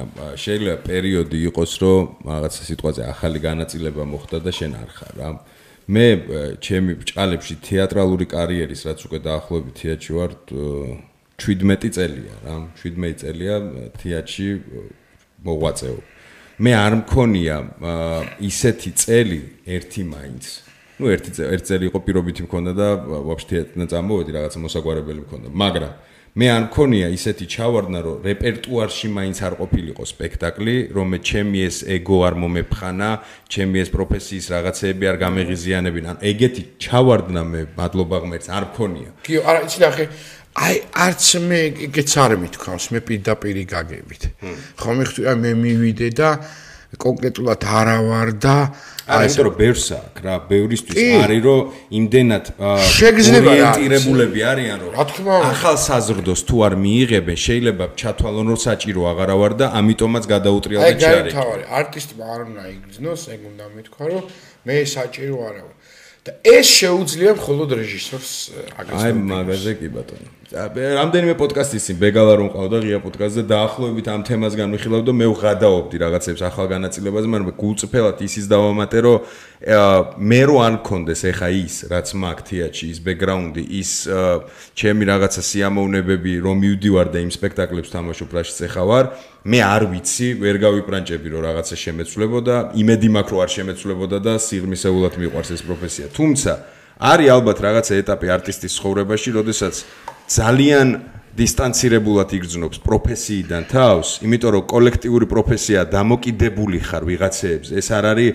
რაღაცა, ხო ხდები მარტო დაუჯექი და დავხატე ჩემთვის, ანუ შენ ხარ დამოკიდებული რეჟისორ ბევრ ბევრ რაღაცა ცებზე. ამიტომაც თუ შენ ალბათ დიდი პერიოდის მანძილზე იგრძნობ დისტანცირებას არ არაინტერესს ხვებში შენი პერსონის მიმართ ხანდახან ალბათ შეიძლება დაგძლიოს. უმა და თქვა რომ ნუ ალბათ რაღაცა სხვა უნდა ვაკეთო. ამის მაგალითები არის ბევრად ჩემზე ნიჭიერები მინახავს რომ წასულან იმიტომ რომ რაღაცა დრო და სივრცეში არ მიეცა ჩანსი. შანს ძალიან დიდი მნიშვნელობა აქვს. შეიძლება არ კონდეს რა თქმა უნდა. მაგრამ იმისათვის რომ გამოიყენო ჯერ შანსი უნდა მოგეცეს ხო მაგრამ მე თავში რა გითხარი ნახე. ამის მიუხედავად ის უნარი დაუშვათ რაც შენ გაქვს რა ესეთი რაღაცა მოხოდე რა აი ეს ახლა შენ რაღაცა სიცარიელე შეავსე. ხო თუნდაც ის პატარა აბსოლუტურად აბსოლუტურად ის პატარა შენ შემოქმედებითად კინოში მოგიწია ბალზე შავსე როცა ლაპარაკობ ტელევიზია მოგიწია დიდი დოზით. ეს ძალიან დიდი გამოსtildeება უზარმაზარი აა ლაივი თუ არა ლაივი სერიალი რა ხო? შენ შეავს ეხლა ყური როგორ არის? აი მათ თაობაში მაგალითად იგივე ძიაკახი რა. ძალიან ბევრ კინოებში იღებდა ფილმებში. და არ უწევდა ბევრი როლების თამაში თეატრში. მაგრამ აბალანსებდა იმით ხო ხო ხვდები ხე ჩვენ დროს არის ტელევიზია. მაგრამ აქაც აქაც ყველა ხო არ არის როგორც მაშინ დაკავებული არისო ყველა მსახიობი. რა თქმა უნდა. ხო? ამიტომ იღბალია და იცი რა მე გულისტკენა, იცი შინაგანად ვფიქრობ, ბიჭო, ის თუ გადაიღეს მე ამდენი წლისა ვარ არასად არ გადამიღეს. ძალიან დიდ ტკივილებს ატარებს ეს ხალხი. ჩვენ ხო მაყურებლის პროფესია იმათი ტიპები ვართ რა და ხა წარმოიდგინე საშინელი განცდა არის ოთხი მსახიობი როზის და რომ ივლენ ორთან იღებს ყველა სურათს და ის ორი ზის იქ. აი სიკოდილია დამიჯერე და საშინელ მდგომარეობაში واردებიან. ე ცუდია ესა რა. იმ განა იმიტომ რომ ისინი რამეზე იბოღმებიან.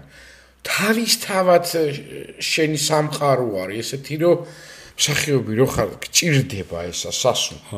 და ყოველთვის ზოგი ხა ის ვისთან სულაც იღებენ ზოგი ასე თქვა სპეციალურად საკეთებს ამა ზოგი პირიქით ესეთი ჯანმრთელი ფსიქიკისაა რომ მოერიდება ამას. ან შემიჩენ ხო მოდი რა გადავიღოთ ერთად რაღაც აგზნობი რაღაც. ამიტომ არ არის თითქოს ინდივიდუალურია. მე შეხედავ გუნდურია. აი ვერ გაიგებს სულ რაღაცის იმაზე ოქროს რაღაცა ძაფივით არის რა. დააბიჯებს სუდად აი აი მარტივია. ციცხე გაქვს სხვა საქმე შენი როლი ესეც ნახე რა რაღაცა მოიფიქრეს რა. ადგენენ და დუბლიორი დაარქვეს რომ კიდე ატკინონ რეჟისორები რა ტიპები არიან პროსტა რა. ის კი არა რომ დღეს სპექტაკლი მოიხსნა სიტყვაზე ვამბეხა ხო? იმიტომ რომ ავათარი. ხა მე ერთი მაგის დედაცა რო ატირე ეგაც შევიყვანოთ სხვა ხა რაღაცა ჯიგარი ეტყოდა კაი ნერვიულოს აპორო აქვნა ახლა ხო არ დავკეტო თეატრი. და იდეაში მართალია კაცო ხო ვერ მოხსნის? მაყურები მაგრამ მაინც იმ ერთ ადამიანზე გადადის სამწუხაროდ. იაპ. აა გვაქვს შემდეგ შეკითხვა? აბა.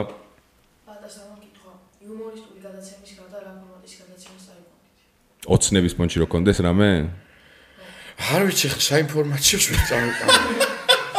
აუ რა ხა წარმოგიდგინე მაგრამ და არ დამიჯერებ.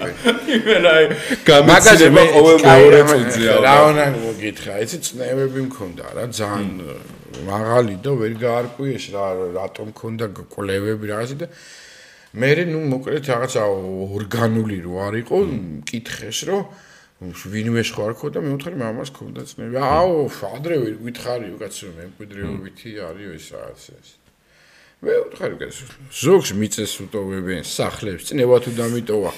იმ კურნალეო და мама ჩემი დატოვებული თუან გავიკურნო იყოს რა დაახლოებით ეგეთი რაღაცა იყო იქიდან შევედი ამ ამ თემაზე და ისინის თო წნევა მაქვს 180 მაქვს 120 კუდები ვეუბნები რა გაცნე ბატონო ექიმო რა რა მიშველე არა თქვენ რო ხედავთო მეცინებაო ძალიანო რა და ებიჯო წამალი მომესდე მე მოკვდი სიცილით მე მე მე აგეტილება ცოტა ხანი ხა თევზი რაღა ლობიო რაღაცები დაგჭირდება და იგივე ხა აღარც ელის გესმის მაგრამ თეატრში ახლა მე ვითამაშე ტელევიზიაში ალბათ უკვე მოდი ასე ვთქვა ჩემი ნიშა მაქვს თუმცა საინტერესო იქნებოდა ფილმზე თუ ვილაპარაკეთ ახლა თქვენ გადაცემაზე მკითხეთ ახლა რაღაც შემეცნებით რაღაცა არ ვიცი ახლა ალბათ შეიძლება თქვათ რა ესე თეატრ რეგიონალური თეატრების ამბები ახლა რაც მომივიდა თავში მაგრამ აუცილებლად სიუჟეტს რაღაცა იუმორი დავამთავრებ. შეიძლება ესეთი ყურებადი არ იქნება ჩემი გაკეთებული საქმე თუ არ იქნება იუმორი იტყვენი რა არის რა უნდა ახლა მაგრამ აი მაგალითად კინოში ძალიან საინტერესო იქნებოდა და მქონდა ეგეთი ქაღალდის ტყვია იყო ეგეთი სერიალი მე მახსოვს თავს თამაშობდი ისეთი მოძველი ბიჭო კი არა და კაი ძველი ბიჭი იყო კაი ჩარჩოიანი ხო და იქ არ იყო ეს იუმორისტული და კარგად წაიღო რა სხვანაირად როგორც არტისტს მომეწონა ამ ამ იმაში. მაგრამ გულწრფელად გულწრფელი თუ იქნები, მაინც მწდებოდა რაღაცა, მინდოდა რაღაცა, იმდენად მიჩული ყავოთ იქნებ ეს ხელიდან გაუვარდეს ეს იარაღი ამოღების, არა, ბიჭო რა უნდა გაუვარდეს, კაცი ისვის გიჟივით. მაგრამ ეხლა თეატრში მაგალითად ეხლა დაიდგა სტურუა და გიორგი შალუტაშვილმა გააკეთეს შექსპირის ვენეციელი ვაჭარი თელავის თეატრში, სადაც შეილოკი ვითამაში. აჰა პირდაპირ ტრაგედია არის. ხო და მინდა გითხრა რა ვიღე წლის საუკეთესო მამაკაცი და ავიღე უმაღლესი ჯილდო არის თეატრალური ჯილდო. აკაკი ხორავას პრემია ავიღე ამ როლში. ნუ აბსოლუტური ტრაგედია ხა ინგლისში მიგვაქვს ეს სპექტაკლი, ალბათ იქით აწევს ფესტივალზე. და ძალიან საინტერესო იქნება იქაური კრიტიკოსების შეფასება ხა რობიკო შექსპირი უკვე ინტერესია რომ მოვითან შეილოკი. შექსპირის ქვეყანაში ჩადი. ხო და ეხა თან ამ პიესას ეხა როგორც მაგალითად ჰამლეტს რომეო და ჯულიეტას რაღაცა ასე მთლად ასე ყველა არაკეთებს რა. ძალიან სირთულე ესეთი არის იქ ებრაელების თემა და ცოტა უფრთხილდებიან ამ იმას, მაგრამ ჩვენი გადაწყვეტა იყო ძალიან ისეთი, სხვათა შორის ებრაელების დარბაში და ძალიან მადლობა და სხვანაირი ბუნება დაანახა რა ადამიანის და ძალიან საინტერესო ეს სპექტაკლი გამოვიდა რუსთაველში ეხა გამოვიდა სპექტაკლი ახალი და ეხა უკვე რიგით სპექტაკლების ჩვენებები წავა და ვითამაშებთ აუცილებლად დაგპატიჟებ თუ იქნება საშუალება. ისიც აი ამპლუა რა ისე მე მაყურებელი რომელიც ეკრანზეა შეჩვეული რა მასაკეთებ ცოტა შოკში واردება და ინტერესს სცენაზე რომ ვაჰ ჩემი ის რასაკეთებს კი გაგურება ასწორებს. ივას არ ვიძახი რომ ვიღაცა საატირებ ან შენ თვითონ როიტირებ სცენაზე. ეს ძალიან ადვილია. ტექნიკურად არის ძალიან ადვილი რა. ბუნებრივათაც მოსულა მაგრამ ტექნიკურად რაღა დაგიმალო და ვიტირებ რამე რო იყოს. კი, არა გამოცდილებაა რა, ეს არის გამოცდილება. უბრალოდ შენ იცი და პირველ კურსზე იყო ეგეთი ესა დავალებებს გვაძლევდნენ რომ აი ხა ჩვენ ვიყავით აქ მაგალითად 59 ავტორია რომელიც სარდაფის დონეზე იყო და რუსთაველი იყო მა. და გვეუბნებოდა პედაგოგი პედაგოგი რომ ეხა აი რა მანქანა გაივლის? შენი აზრით მატორის ხვაზე აი სიჩუმე იყო სამარისებული რა ჯვარი გვეწეროს ყველას და აი სიჩუმის ხმარო არის კიდე რაღაც რაღაცა. თუ რა არ ვიცი ხო და რაღაც ხო გაივლიდა რა მაშინ ახლა 96 წელს გეუბნები მე ის რაღაც ტანკიც შეიძლება გასულიყო არ არის გამორიცხული და უნდა გითქვა რომ რა იყო. მე აი მეტროში რომ დაინახავდი ვინმეს და ან რაღაცნაირი ულვაში ქონდა ან რაღაცნაირი ჩასული უნდა ჩაგეწერა და სეზონის ბოლოს გა ბარებინებდნენ ხოლმე. აბა ვინ რა რა ვქენით რომ ისე დავსპეცდი თამაში რომ ხუთ ადამიანი ჭირდებოდა რომ გადაეცა რა მანქანამ ჩამოიერა მაშინ ტელეფონები არ იყო რომ სიტყვაზე ვიდეო ჭეროდა და ამას დაენახა ხო ხო. და ისყვიროდა და არ წავდნენ სასტავი. ყველაზე გვიან ვისწავლე როგორ მიმიღწია ამისთვის. იდიოტობას გეუბნებით ეხლა ეს რატო უნდა მიაღწიო მაგრამ ჭირდება რა ამ საქმეში. ანუ ტილზე რო ვაკეთებ რა აქციებს უბრალოდ გამოცდილებით ტექნიკურად ტელევიზიითაც ოღონდ და ყველაფრით რა მივხვდი რა კონდიციაში პატა ტირის რომელ კონდიციაში შეიძლება წრემლი გული აუჭყდეს. აი საერთოდ საშუალება რო ვახსენე აი მაგდანას ლურჯა პირობითად გეონი მაწმის ქილა რო გაუტყდება ხო? აი აი რაღაცაზე ხო აგეტირა ან დაგბუძგლა რა აი და ბავშვი დაინახე და დედას რო ჩაეხუტა რაღაცა მომენტი რა და შევიგრძენი მე ჩემი შეეული რა დროს განიცდის ცრემდენასა აჰა ეგ ისეთი ინდივიდუალური საიდუმლოებებია, ხო იცი? აი და ვიცი რა მე ეს ტექნიკური. ყველა არტისტმა დაახლოებით გამოცდილმა არტისტმა იცის თავის ტექნიკური შესაძლებლობები და ხანდახან კარგი არტისტი ხო ხდები, შეიძლება შინაგანად იმ ამბავს ისე არ გადის, როგორც გარეთ გამოიყურება, გარეთ გამოიყურება, რომ გადის ახალს. მაგას ქვია ტექნიკა რა, არტისტიზმი. ტექნიკურად ვიძახი, ტექნიკურად. მაგრამ როცა ამას მიყვები ჩართული რო ხარ, შანსი არ არის რომ შენ იქ ეგა სხვა არის. არის კიდე ტექნიკურად არის პროჟექტორს უნდა გააუსწორო თვალი. ხო ძველი მეთოდი თვალის არ არ უნდა დაახამხა პროსტა იწვევი მაგრად უკვე აყურებელი მაგას ხდება და იდიოტს გავხარ ერთი ერთი კაცი რო დგას სცენაზე და ესე უყურეს პროჟექტორს ცოტა იდიოტს გავხარ ხო ანუ არის რა ეგეთი ვარიანტები ტექნიკა რასაც ჩუ მაკეთებენ მსახიობები მაგრამ სხვა შორის ვერ ვიტყვი რომ ეხა არ გამოგ მე ბევრჯერ გამომიყვა არა იცი რასვა აი რომ ამბობენ რომ რაღაცა ფარდა მე და მაყურებელ შორის და რომ თამაშობ ვერ ხედავ ისე დავინახე აი გოგოთი მე ოთხი კედლის თელ სპექტაკლს იმისთვის თამაშობ ხოლმე ცოტა რომ ატრაკვეცო ხო ის სცენა მეც მქონია მეც მქონია ვაღიარებ მეც არის კაცი ყველა არის ჩართულობას. იცი შენ ხორე ვარ ასე კითხები და ხა მაგარ რაღაცას კეთო თუ არ იყო თავრობის წარმომადგენელი დარბაში არ თამაშობდა ბოლომდე. მე არ ვიცოდი. კი თვითონ რა ვაკადრულობდა ამას? კი ბატონო კი ბატონო. აი თუ ისეთი ვინმე არის და დარბაში ის თასღირდა თავრობა და რაღაცა და რაღაცა იყო რაღაც სპექტაკლები ჩოლეული თამაშობდა რა სპექტაკლს. შეიძლება ხორავა იყო გასაგები ხო. განა ვაკრინე ხო ნუ მიდგომა მე კიდე მის ტიპობაზე რა. ესეთი იყო რა. აი ვიღაცა ხო არის ახლა რომ ბევრი ხალხი თუ არ არის ისე ვერ თამაშობს. აი მაყურებელზე რო ევასება თამაში. ცოტა ხალხი ხა ვის მოწოს, მაგრამ ცოტა ხალხი ხო არის რომ იმენა შენიანი რო. აი შენ თენთად რო განისწრებს, ხო შეგივში რაღაცებს რო აკეთებს ხოლმე რა. არის ეგა. ვაი რაღაცა ისეთია რა, ესეთი პროფესიაა. სტრანი პროფესია. მე მე მეც მეკითხები მაგას? მეც უნდა გითხრა, აუ, არ ვიცი, მე სხვადასხვა პონჩი ვიტყვი ტელევიზიაში, ანუ ფორმატულად რო ავიღოთ. ოდესღაც სანამ ამ პოდკასტს გავაკეთებდი, აა მინდოდა რომ ღამის შოუს პრინციპი რა, ანუ late shows რასაც ეძახიან. ეს თხრობა ტელევიზიაში ალბათ ინდივიდუალური წამყვანისთვის ყველაზე კარგი მიღწევა და ყველაზე დიდი მიღწევა, როდესაც საკუთარი სახელობის ეგეთი შოუ მიყავს რა. ოდესღაც, ხო, ნუ რომელიც აგერ არის და მე ალბათ ოდესღაც ხო ხდები მინდოდა ეგ პონტი, მაგრამ დღეს რო ვფიქრობ, არ არსებობს ესეთი ფორმატი, უფრო როლი არის კინოში ალბათ ჟანრობრივი რომელიც იმდენად მისწორდება და არასოდეს არასოდეს არა მაგრამ ისეთ გამოცდილება არ ქონა ისტორიული სადაც მომიწევს რაღაცა ხმლის ქნევა ცხენზე ჯირითი ხო ხდება რაღაცა ისე ძალიან ეგეთ ეგეთ ფილმში სიამოვნებით მივიღებ ჩვენ რო ეხლა იმ ადამიანებს მინდა კიდევ ერთხელ თხოვ რომ მაგარი სერიალია და დააფინანსეთ რა კაი საქმეს გააკეთებთ ნამდვილად მართლა რა აი ძმაკაცურად აი აიღეთ ხო გიყვარო და თქვი რომ მოდი აი ბიჭებმა გააკეთონ ეს 8 სერია. ნელ-ნელა მოგვეცით ფული. მთლიანად არ გვიდა ხო აი ეტაპობრივად ერთი სერია გადავიღებთ გაჩვენებთ მე მეორე საერთოდ დაგვეხმარეთ რა კაი საქმე. ატვეჩაი ვარო ძალიან კარგი. მე დარწმუნებული ვარ რაში რამდენი წელი გავიდა?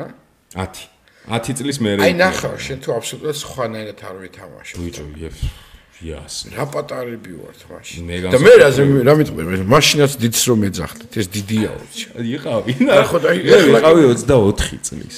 24 25 წლის ვიყავი და მე ვიყავი 34 წლის მაშინ თუ გამოიც რომ ხელას ხოვობა იყო წარმოიდგინე. ჩემ ხელა იყავი მაშინ რა.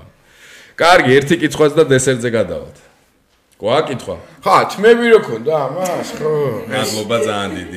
აი მაგროლების გამო, აი ეს რაღაცეების გამო გამჩივდა ეგ თმები, ლაკებით რომ მოძრაობდა გადაგლესილი თმები. დავაი გამოვიშკითხვა. გარჩევას დაუტოვებდით იმ ადამიანებს, თქვენი გამოცდილებია გამომდინარე, მის დაინტერესებული არიან რომ სახიობი გამოვიდეს? აა მე რაც თქვი ეგ არის ალბათ ის არის რომ არჩევაში ვერ შეეკამათები ვერავის ვარიანტი არ არის ხა. ჩიცი გუგარაძე აბარე ეს იური დიულზე აბარე სამართალს ოდნევ. აი ხო, უბრალოდ ხო შეიძლება რომ ვიღაცა ამბიძაშვილი შვილი ვიღაცა ყოფილიყო. არავინ არ ყავდა ეგეთი რა. აა რომც გაეკეთებინა არჩევანი, რა თქმა უნდა, ვერაფერს ვერ ვეტყოდი. მე ხა შინაგანი იმაზე. ხო, ხო, ხო, მესმის. კიდევ ამოფ რა.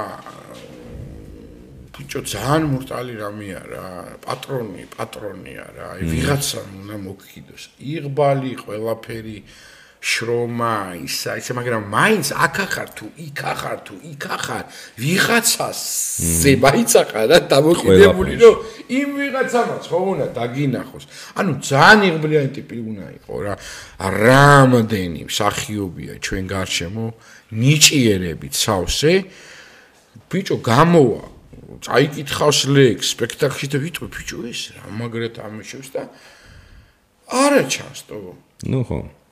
და რა კიცი ერთი კიდე რომ არ ვიცი გიო დამეთახმები ალბათ რომ რას კარგავს იცი თეატრი? მასა არიცნობს თეატრის მსახიობებს ეგ არის რა თქმა უნდა. ვინც ტელევიზიაში არ არის შეხებაში აი არიციან სცენაზე რასაკეთებს ლოკალური ამბავია და იმიტომ ხო რა. და ახალგაზრდები ნაკლებად მე მგონი რომ აი მე რეგიონებზე ვიცახი თბილისში კიდე რაღაცა ერთი დიდი ყუთია რა კარგი გაგებით თეატრის დიდი ყუთი რომ დავარქოთ და ყველა მისის აქ სახიობი ეხლა მაგალითად თელავში ანუ გურჯაანში ან ყვარელში იმერეთის რომელიღაც იმაში არ იციან რუსთაველის თეატრში მსახიობი შეიძლება მე იციან რომ მსახიობი ვარ, მაგრამ სცენაზე არ იციან ასაკი. ხო, იციან ტელევიზიის და რაღაცეების გამო. აი კინოში და იმით შემოიფარ.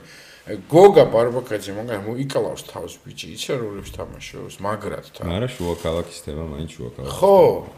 და აი ეგა აქ რა და მაგისტრი ზათ უნდა იყოს, ხო, მენტალურად ზათ უნდა იყოს და არ ვიცი, ეხა ფიქრობ აი შვილის თემა, რომ თქვი მეც უცებ დავფიქრდი და მეც არ ჩავერეოდი გულწრფელად არა არ უნდა ჩავერე ვერ ჩავერევი მაგრამ გულწრფელად მეც სადღაც გულის სიღრმეში არ მინდა რა. ანუ იმიტომ რომ რაღაცა ტკივილებისთვის რაც შენ თქვი ზუსტად მაგ პონჩი მენანება რა. ეკნებოდა გიო რა თუნდა ლაპარაკი ხო ამიტომაც მე ერთადერთი რასაც დაუტოვებდი იმას რომ შუაზე გაიხეს რა. ნებისმიერი ამ სიტყვის მნიშვნელობით პირდაპირის გარდა ანუ აი შუაზე გაიხეს და გააკეთოს მაქსიმუმი თუ მართლა რამე უნდა, მაგრამ ზად იყოს რომ მაქსიმუმის გაკეთებით შეიძლება მინიმუმიც არ გამოვიდეს. просто დაფიქრდეს, თუ ვიღაცა იწევს ამ პროფეციას, ჩიტივთ უნდა თუნდა უღირდეს რა. ანუ მე რო თავიდან ვიწყებდი, ერთადერთი ისე იგივეს ვეთყოდი ჩემთავს, რომ შუაზე გაიხიე, ბევრი აკეთე და მზად იყავი, რომ ძალიან, ძალიან ბევრი გეტკინება.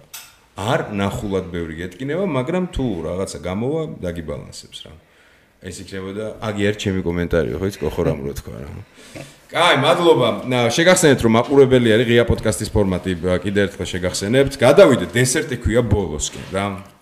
დესერტი არის რჩევები. ანუ მაყურებელს უტოვებთ ხოლმე ძირთად ფილმები არის.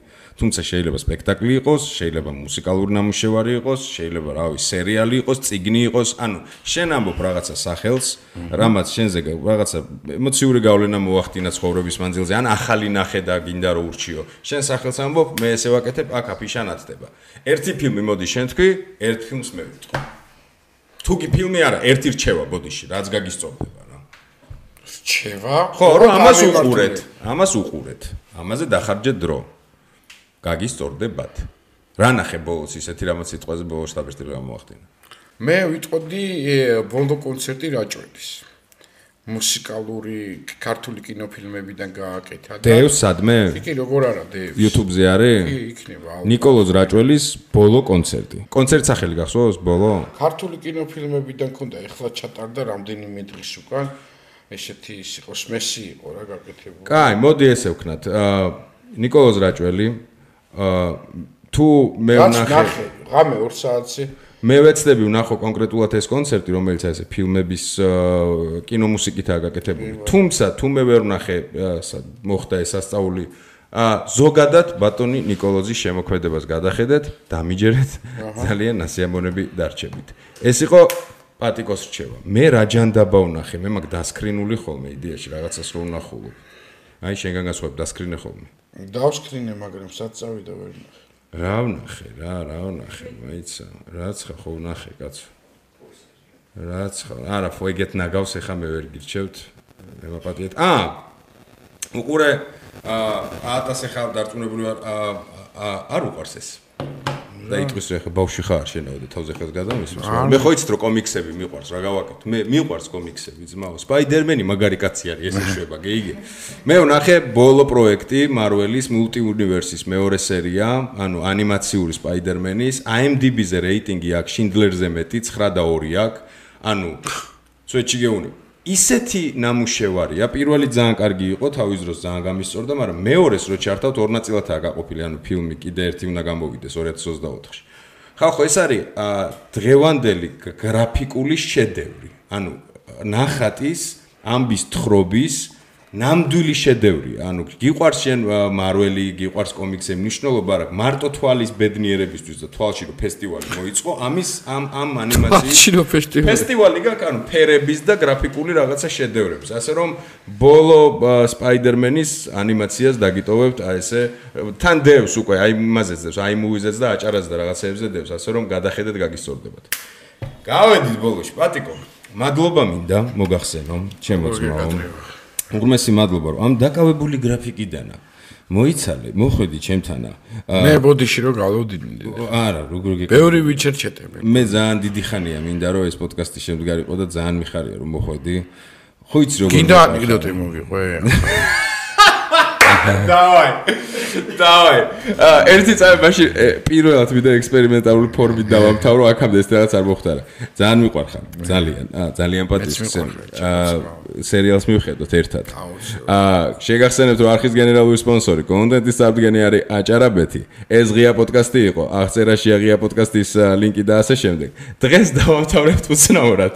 პატას ანეკდოტი იქნება ფინალური აკორდი. გამოვუშვი. სას აული ძველი ბიჭი რა თუ კაისელი აი როგორი ძველი ბიჭია იცი რომ აი ძილით რო დგება და თავის თავზე ნელა ვიჯო აკანა ნელა ვიჯო ფერი აკანა თავის თავზე და ნელა ვიჯო აკანა გოუარ ნელი ვიჯო რაცო ნელი ნამბიჯებით და კვილს რო იხეხავს და ნელა ვიჯო რაცა რაშიო ესე რა აი ესეთი ძველი ბიჭი მაცივარს აღებს რა.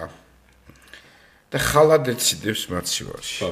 ეს შეთამთამდა რა, ხალადეცია რა. კაი, ახლა ნუ კანკალებ ხაჭო უნდა ევიღო.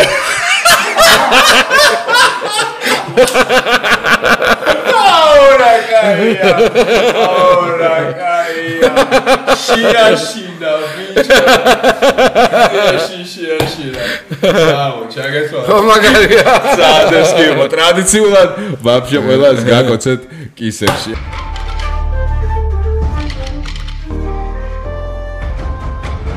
არა. სერიოზული პოდკასტი.